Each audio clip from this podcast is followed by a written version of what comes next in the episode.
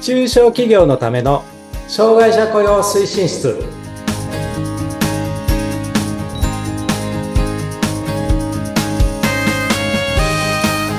皆さんこんにちは、えー推進室長の木下文彦ですそしてインタビュアーの村山彩乃です。今回もよろしくお願いいたします。はよろしくお願いしますはい。あのちょっと突然ですけどはい。村山さんにクイズはい。クイズ、そう、そう、早速ですね。はい。はい。7月14日、7月14日って何の記念日でしょうか7月14日、記念日。記念日。何の記念日か。おしゃれな人は知ってるかなあ、おしゃれな人が知ってる記念日です知かってるかもしれ ない。かもしれない記念日。何ですかおしゃれな人。えーっとね、7月14日、あの、フランス革命記念日、パリ祭。ああ、おしゃれですね。そうでしょフランスだから。はい。なんでこんな話するかっていうと、うん。これがね、私と私の会社に関係があります。とか言うとちょっと大げさなんだけど、はい。フランス革命がかそうなんです。あのね、これってあの、フランス革命で最後、最後というか途中でマリー・アントワネットって処刑されちゃうじゃないですか。はい。でね、マリー・アントワネットがオーストリアにいる時の数学の教師がジョゼフ・ルイ・ラグランジュっていうんですよ。ラグランジュさんね。おーはい。で私の会社の名前は、ラグランジュサポートって言うんですよ。はい。まさか。そう、まさか。 あのね、はい。この、うんジョゼ、ジョゼ、ジョゼフ・ルイ・ラグランジュさんは、まあ、数学者であり、まあ、天文学者なんですけどね、うんうん。ラグランジュポイントっていうのをこう見つけ出したっていうかね、あの、提唱した人で、それは何かっていうと、天体と天体の重力が釣り合いが取れるところっていうことなんですよね。宇宙の中の安定するポイント。で、私はですね、起業するにあたって、はい。事業主さんとうん従業員さんのこう釣り合いとかバランスが取れる均衡する点を私が見出して、御社の事業を持続的に発展する、させるサポートをしますよっていうことで、ラグランジュサポートっていう名前をつけたと。できできでしょはい。これね、ラグランジュっていうとガンダム世代の人は、あ、そうだっつって。あとガンねダ、ムにも出てくるんですかそう、なんかね、あの、ガンダムにもラグランジュポイントっていうの出てきて、あの、だから、そうだね、ラうん。ガンダム世代の人は、あーって言うし、あとワインが好きな人は、はい。ラグランジュっていうね、ワイナリーがあるらしいんですよ。あーで、あ、これワインの名前から取ったのって言われる人がいますけど、はい。はい。まあ、圧倒的に多いのは、あの、ガンダム世代の反応ですね、あとはな、なんだかよくわかんないみたいな。は、何ですかみたいな。そういう反応になるというようなね、感じでございます。はい。すごいですね。まず、木下さん、この、数学者のお名前をご存知なのが面白いです。どこで調べたんですか調べたんじゃなくて、朝、私まだ会社勤めしてる時の はい。通勤電車で日経新聞に出てたんですよ。あーおこれだと。ラグランジュそうこれを社名にしようということで社名にしたんですね。なるほど。すごい、しっかりも、おあい、自分のことも、お相手のことも、そう。サそう。ポートしますよっていう気持ちのこもったそ会社名がフランス革命に由来があったと。う。まあ結果ね。はい。結果です結果ですよ。はい。 いや、素敵ですね。あ、そんな素敵な日が放送の次の日、7月次の日14日にあるんですね。 14日です。はい。そうですー。ん、うん、うん、うん。それでは、素敵なお話を聞いて。で、はい。前回ですね、ちょっとあの、振り返りというか、はい。あの、おお話はね、えっ、と、障害には3種類ありますよってお話をしました。はい身体障害、知的障害、精神障害。うん、で、これはまあ法律上の区分ですと。うん、うん。で、精神障害の中に発達障害って言われているものも含まれてますっていうお話をしました。はい。それからあと、えっ、と、障害者雇用って言ってるところの、その就労の形態、障害者の就労の形態っていうのは大きく分けると2つですと。うん。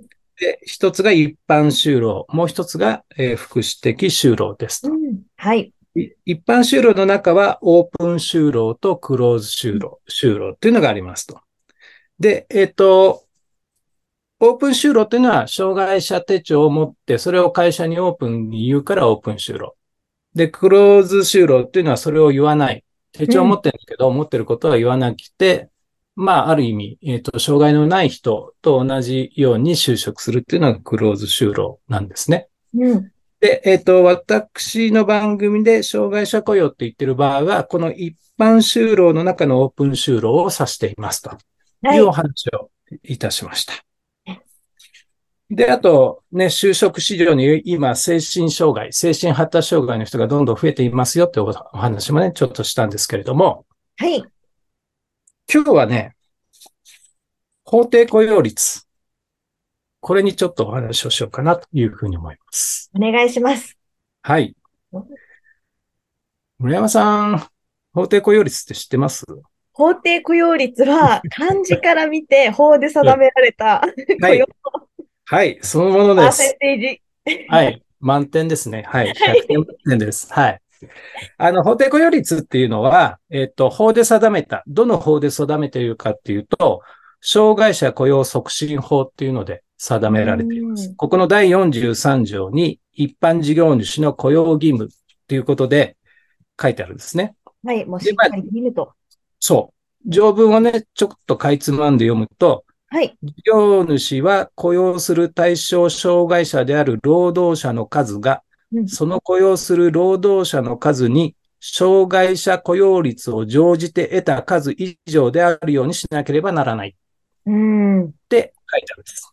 はい。まあ、ここがね、法定雇用率っていう、そういう、まあ、障害者雇用率っていうのがね、法定雇用率、法定雇用率って呼んでいて、今は2.3%なんです。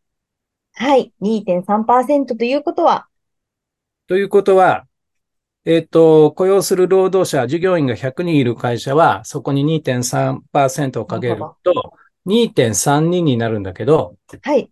えっと、波数は切り捨てるので、あの、え一人、一、一人未満、一人未満のは波数があるときは切り捨てるので、二人っていうことになるんですね。うん二人は雇用しなきゃいけませんよっていうことです。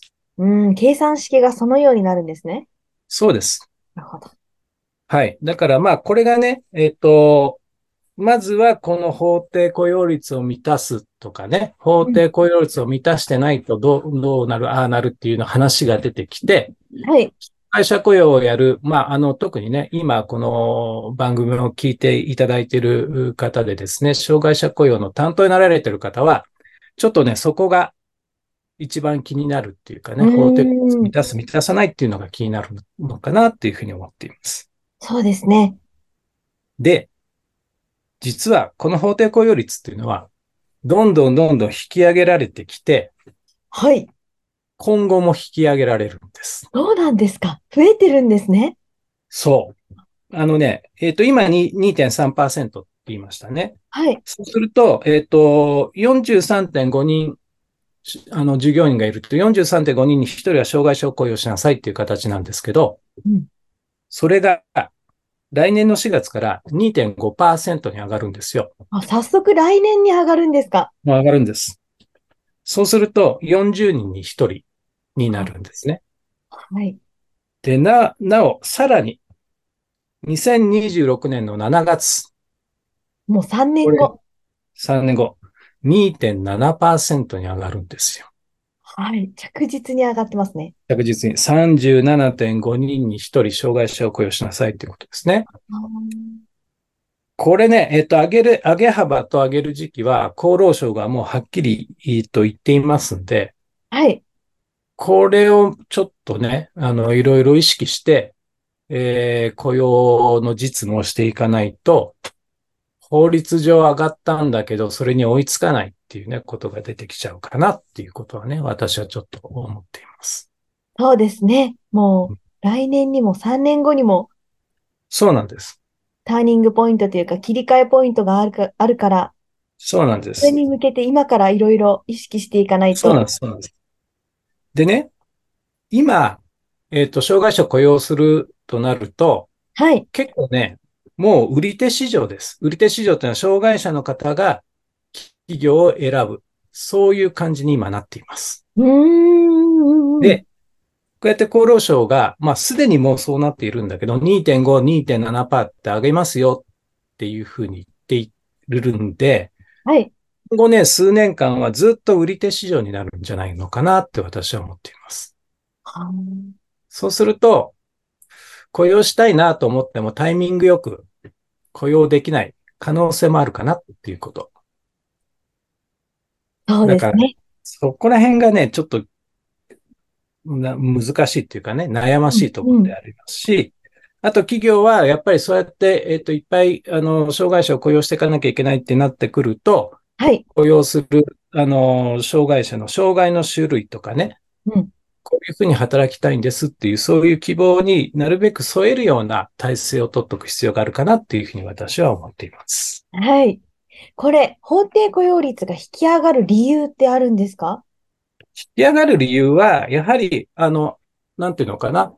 えっ、と、障害者もやはり、あの、なんていうのかな。えっ、と、経済社会の一員になるっていう、うんまあ、障害者雇用促進法自体がね、うん。障害のある人でも普通の、普通の人とかない人と同じように、えっと、経済社会を構成する一員だよね。だから、ちゃんと働けるようにしようよねって、障害者自身にも言っているし、は法い。律上ね。うんあと、事業主にも、そういうふうに障害者を雇用してくださいねっていうふうに言ってるんです。なるほど。そういう流れがありますし、まあ、あの、諸外国ではね、もっと法定効率高いところもあるし、えっと、逆にね、あの、いや、障害者、障害者っつってそうやって区別するの良くないよね、つって、法適用率のないところもあるんですけど、まあ、あの、日本のね、今の状況で言うと、法定雇用率の設けないとなかなか障害者が雇用されないっていう、まあ、現状もあるんでね。まあ、はいそういうことで、あの、障害者雇用率が増えていきますということでございます。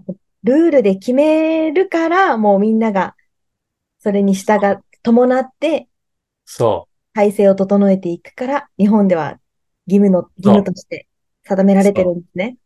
う、そう。なんか、やっぱり働き方の多様化が望ましいけど、そうなんそです。れに環境にね、お互い双方がうん、いろいろ調整し合って、整え合って、そういうことなんです。それに木下さんが、それのサポートをしますよってことで、今、会社をね、はやいってるので、ということでございます。はい、ぜひぜひ皆様、はい。これからもね、発信していきますので、よろしくお願いいたします。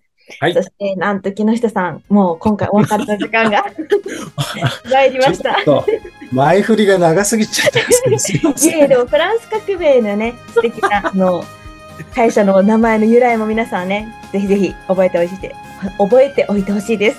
そうですね。はい。では、この法定雇用率のまた詳しい内容は次回、はい。はい、教えていただきたいと思います。わかりました。今回、ありがとうございました。はい。じゃあどうもありがとうございます。またよろしくお願いします。